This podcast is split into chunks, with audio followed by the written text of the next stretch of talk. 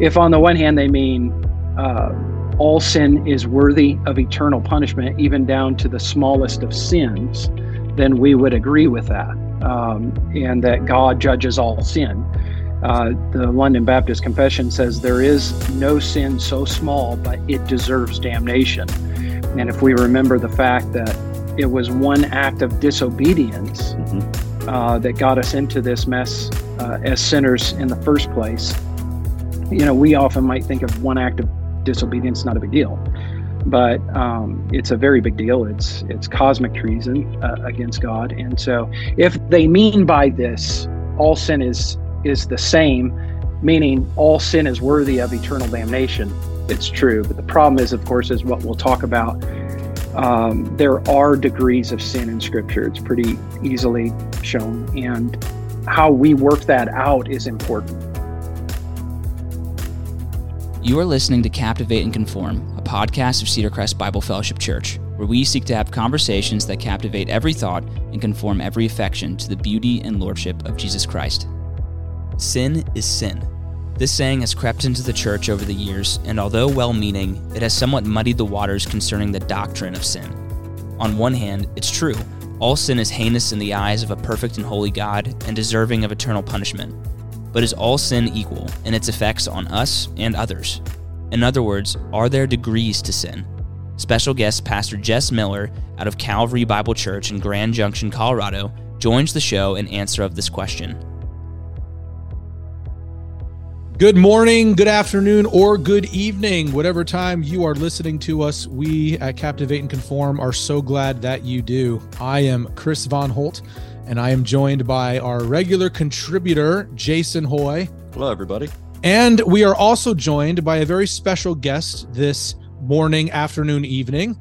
Uh, Lauren Skinker, our other co host, he is actually here but uh, he is under the weather and his voice is not with him so he is just uh, producing if you will and so we had asked uh, a, a good friend of mine who is a mentor uh, at the last church that i attended when i interned in um, colorado at calvary bible church we asked the lead pastor to join our conversation today jess miller so jess welcome to the show thank you happy to be here all right uh, I think. But Chris, I do see on this outline you gave me, I see banter with a few question marks. Are we supposed to banter right now? I, I think we are, but but I think typically, you know, at least on on our podcast, we we don't share the script with uh, the audience. But maybe on your oh okay, the Calvary cast, yeah. Oh, you, see, I've already you've I've already blown this, and you've already regretted asking me on. I, I can see it already. I think Jess ought to share with us his experience with out there in Colorado. Oh, you got to have yeah. some stories. Oh boy. Oh boy, uh, he made me sign some kind of agreement that a lawyer drafted that I wouldn't share that with anybody else. So some of the okay. stories I have, I have to keep to myself. But sounds good. Offline, maybe after the show. No, but in all seriousness, I did recommend him for the position he's in now. Mm. So. I think he was very gifted, very gifted young man, helpful to our church while he was here, and I knew the Lord had in place for him pastoral ministry. Mm. So very was very confident in that. He speaks very highly of you, brother. So anybody he speaks very highly of, I can pretty much bank on the fact that you're a solid brother. So appreciate that. Well, time you've invested into him. Yeah, absolutely.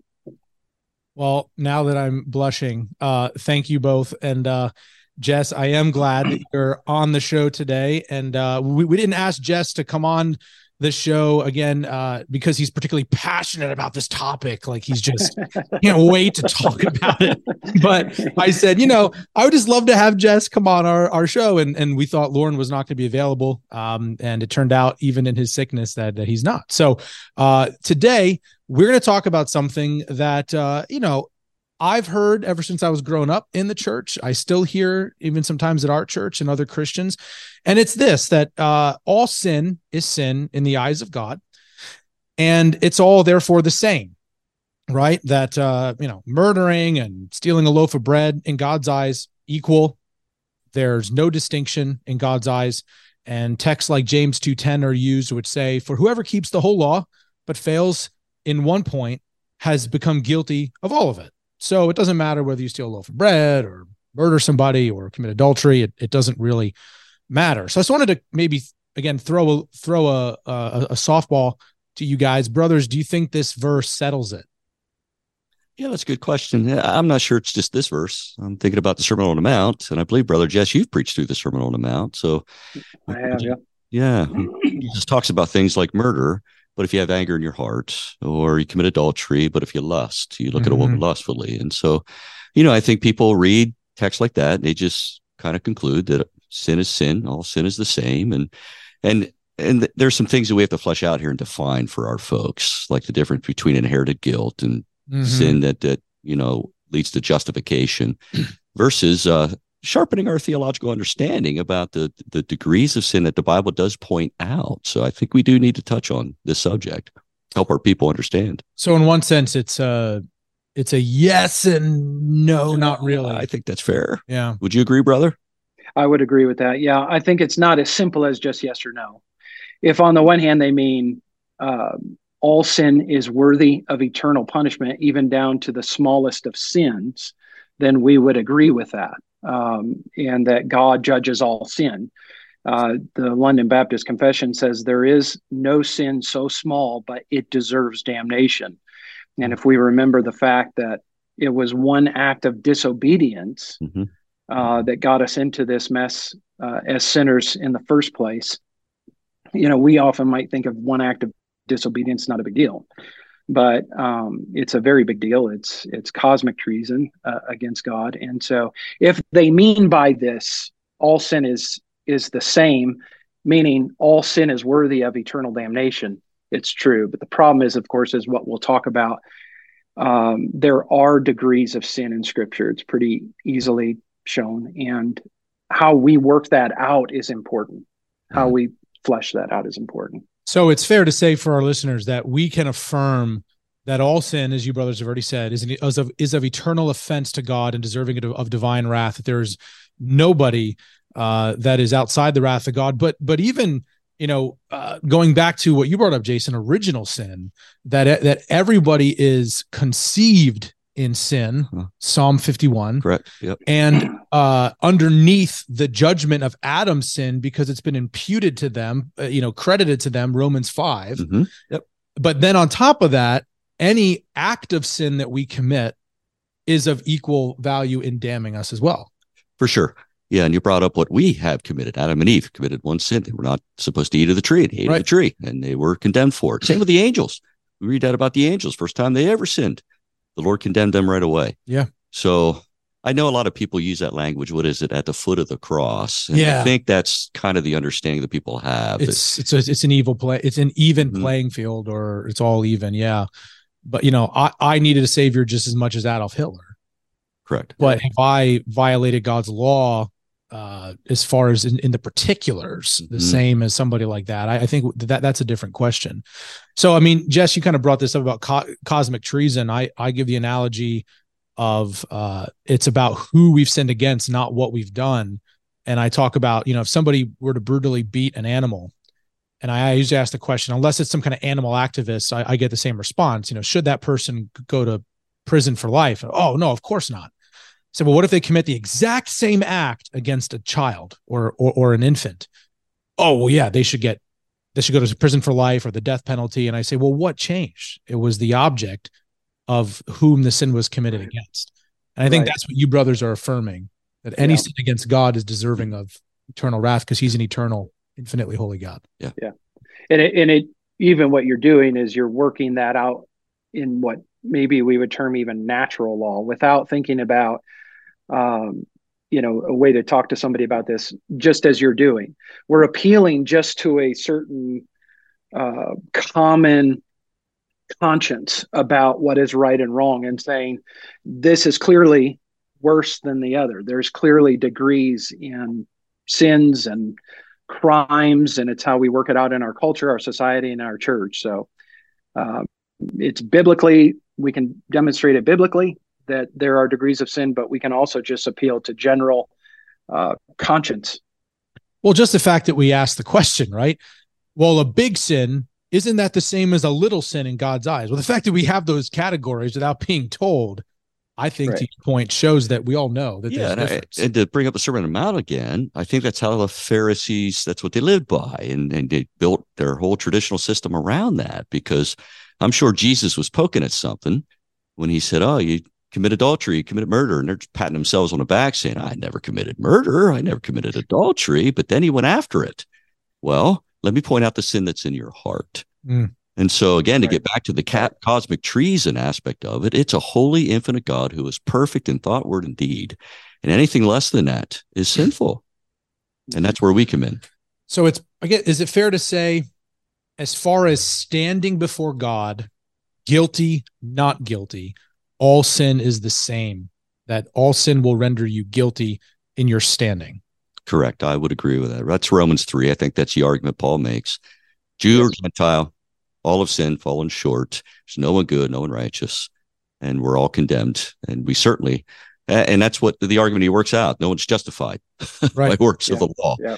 We all stand right. condemned. So, so it seems to be then that that the that the greater sin, because you know Jesus in John 19, 11 says to Pilate, he or the one who delivered him over or me over to you has committed the greater sin. Mm. That that the greater sin actually results in consequences. That's what's greater. The consequences are greater for certain sins. And and that's really what we what we mean, right? Right. When we're when we're kind of getting that. Um and Chris, when they when I mean get when they are saying people are saying all sins are the same it could be too that they are, are hinting at this idea that they see from the Pharisees and Jesus and the interactions there in Jesus' teaching. Because uh, the Pharisees, sometimes Christian people, we have a tendency to look around at people around, you know, the world, the lost world. Oh, how terrible these sinners are. Mm. And we're not considering ourselves. In other words, we, we tend to think maybe, we're better than them.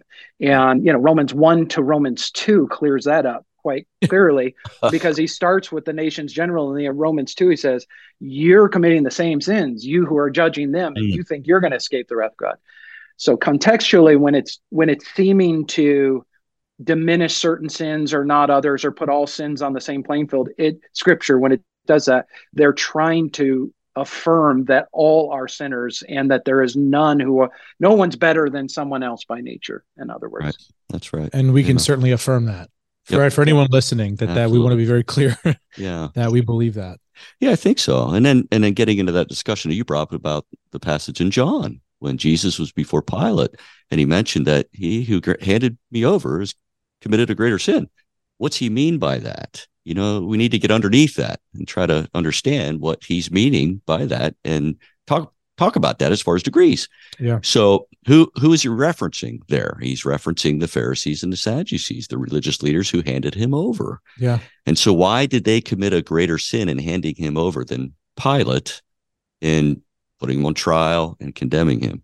So I think we should flesh that out a little bit. Yeah, which I think comes the idea of knowledge, right? Mm-hmm. Um, but uh, which we we can kind of jump in, in into that this idea of of different degrees of knowledge uh, and um, I would say giftedness from the Lord uh, as far as revelation, uh, maybe the people He's put in your life, etc. Kind of raise your level of accountability and culpability and yeah. responsibility. Yeah. So in that example, we're talking about the Jews, as Paul would say in Romans nine. They are the Jews. They receive the oracles of God. My goodness, the promises of God. They know the prophecies of God from their own people as the Messiah. And they are the ones who handed the Messiah over to a pagan Gentile who didn't receive any of those blessings. Mm-hmm. Mm-hmm. Right. And Jesus said, it will be more tolerable mm. On the day of judgment for Sodom and Gomorrah than for you. That's a powerful statement. Yes. And shows the degree of sin among their rejection of Jesus being so much, you know, greater than what you would think of the debauchery going on in Sodom and Gomorrah. Mm. Yeah. Mm. Yeah. And the fact that Sodom and Gomorrah was destroyed uh, yes. Uh, on this earth. And uh, didn't didn't Jesus say that if if the works that had been done among you were done among yep. them, they would have repented long ago sackcloth in sackcloth and ashes. Right. right. Right. And and so they they had a greater opportunity before them, a a more cl- a uh, greater clarity in front of them to see the truth, and they decided to spurn it. And so we Yeah. see that that that not all sin will receive the same punishment in the life to come, which I think is i- is a crucial point to make. And when you say this too in Revelation at the great white throne, uh yes, we always say that people are judged for for rejecting the Messiah, but actually at Revelation the language is that they were judged according to their deeds. Yeah, yeah. And before you go there, I just wanted to back up your last point about the severity and Mhm. the uh, Jesus uses the language a lighter punishment or a lighter beating. I just thought of this in Luke 12 when he talks about the servant who knew his master's will Mm. but did not get ready or act according to his will will receive a severe beating. But the Hmm. one who did not know and did what deserved a beating will receive a light beating. So Yeah. I think that re- reiterates your point Right. that the servant who knew the master's will. I mean, we could give the example of Pharisees. They knew the word of God. They had the word of God. They had it right there, and they rejected it completely and handed him over. And so they're going to get a more severe beating. No, I think And we actually, Yeah, oh, go- sorry, go ahead. You- no, well, I was going to say, uh, just piggybacking on that, as we think of this uh, idea of being judged, right? We know we're justified. So we know justification doesn't change, but yet we will all stand before the judgment seat Mm. of Christ. And we're to live in light of that judgment. Uh, that there's a day when all the secrets are going to be exposed and the motives and, and these things are going to be brought to light. Amen. I mean, if we start saying things like, oh, you know, almost diminishing degrees of sin or what, you know, uh, all sin is the same, that I think will detract from our really uh, striving to live in a way that we can stand in that judgment and uh, uh, be be living in light of that judgment. Does that make sense? What I'm saying? In other Yeah, words, I feel yeah. like it diminishes that whole concept. You're kind of getting at the not the judgment for our righteousness before God, Right. but but the but the judgment of of what we did as believers before Christ and the rewards that we may or may not receive. Um, the Yeah. wood and stubble that is that is Yeah. tested by Right. by Right. by uh, fire. Which Right. is taught. I mean, it's taught in the Gospels. It's taught in Paul's letters. Yeah. And the Lord Yeah. clearly teaches us there's going to be rewards, and we're going to be accountable to, Yeah. words or deeds. So, absolutely. Well, I, again, I going back to this point about the judgment. I John chapter five, Jesus says very clearly that uh, those who believed in, to eternal life and those who did not to eternal punishment. So, so there is eternal punishment whether you lived like a saint but you did not believe, or whether you lived like Hitler and you, you did not believe. There, there's eternal punishment for both. But then bringing up again Revelation chapter 20 before the great white throne, it says that another well, and I saw the dead, great and small, standing before the throne. Didn't matter who they were, whether they were great in, in, in their earthly life or very small and and of no consequence in their earthly life. And the books were opened. Then another book was opened, which is the book of life. And the dead were judged by what was written in the books according to Mhm. what they had done. Yeah. So they're held accountable for their specific deeds. That's correct. Because if we don't hold to this degree of punishment, greater punishment for greater sin, then we diminish the sin that people commit in this life and we trivialize justice. Yeah. And I believe the rewards that we would get as believers, I think that's what uh, Brother Miller was pointing out. If if we don't believe that we're going to be held accountable for every word, for every deed, that we're just justified, that's it, period. Everybody's going to be in the same position and glory or whatever. What incentive do we have to purify ourselves as He is holy and pure? Yeah. So I think this is a very, very good point. It made me think of when you were bringing up degrees of hell, maybe think about the false teachers that I just preached on last Sunday. and Yeah. what Jude says about them. Utter darkness and blackness is reserved for them. For them, for those specific people. Right. Yeah. And then even doesn't Jesus say at one point that, you know, he kind of z- zooms in on specific people. And I think of those who uh, lead little ones astray. Yeah. And it'd be better for a millstone to be hung around his neck and to be cast into the sea Yeah. than for him. And then for Judas, it would have been greater. It, it would be better for him if Mm, he had not been born. Yeah. He doesn't say that about all sinners. Right. Um, well, let's let's uh, we kind of touched on this idea of there's a greater eternal judgment coming. Let's let's talk about consequences in this life. Um, right. My my mind jumps to Romans one, and Jess, you're you're preaching through Romans, and my guess is you went through Romans 1, 18 through thirty two, a little while ago yet, right? Right. Yes. A little while ago. A little while ago. it's been as, a great while ago. It seems as, like. as, as we joke with Jason, who's in Matthew seven. Oh, uh, we'll, we'll we'll get to twenty four in about five years. So, right. Exactly. So, but uh, Jess, can you maybe unpack? Because I've heard you teach on this before. Um, this idea of you can see quote more severe sin or rebellion in Romans one and God's right. wrath being revealed against that in a greater way in oh, this yeah. life. Right. Because his wrath, the wrath of God is being revealed, it says, from heaven against all ungodliness and unrighteousness of men. So there's it's not right there. Right. And it's not as though the what he's not teaching in Romans 1 that we're seeing fire from the sky rain down on people. The the idea is we see it in the fact that God has given the uh, human beings up to what they want, and it's basically sin and stuff. They don't want God, and so there's the progression that you can see and trace out in any society ultimately. But interestingly, the United States specifically, where there was this knowledge of God as Creator, and there was giving uh, glory to Him, and and that, and yet they reject that knowledge in their own unrighteousness. So He gives them up and uh, they become idolatrous and and uh, turn against him. But then in verses 26 and 27 is where it talks about specifically the issue of homosexuality. Mm-hmm. That you can see that God gave them up to these dishonorable passions, and uh, the women exchanged the natural relations, the men did the same, etc. But the whole idea is you can look at a culture and say, "Wow, that's bad." Uh, they you see sin or what have you but it can com- progress. The, the sinfulness of a culture can com- uh, progress to the point where you're seeing things like homosexuality.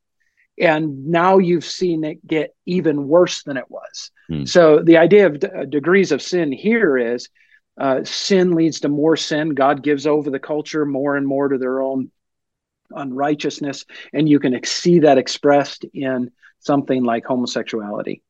And I know for some that that's very offensive. We lost a family a number of years ago on this issue because what I showed in Romans 1 was he's using homosexuality as an example of a debased culture that's mm. been turned over uh, to their own sinfulness because homosexuality, and we could add now transgenderism, is worse, okay, or to a greater degree uh, of sinfulness than let than standard sexual immorality between a man and woman because you're not only violating God's moral law now you are ex- you are violating God's natural law.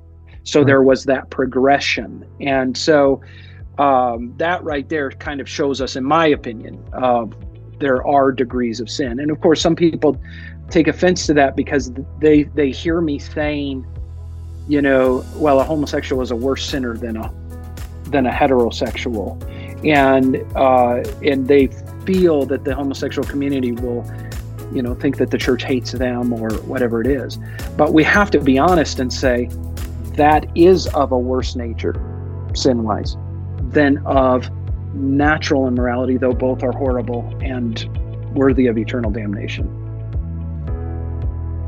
That wraps up part one of our two part series on the degrees of sin. To hear the full conversation, tune into the show next Wednesday when part two drops. If you've liked what you've been hearing on the show and have benefited from it, be sure to follow us and leave us a review. And if you have any questions or comments about the show, you can reach out to us at podcast at cedarcrest.church.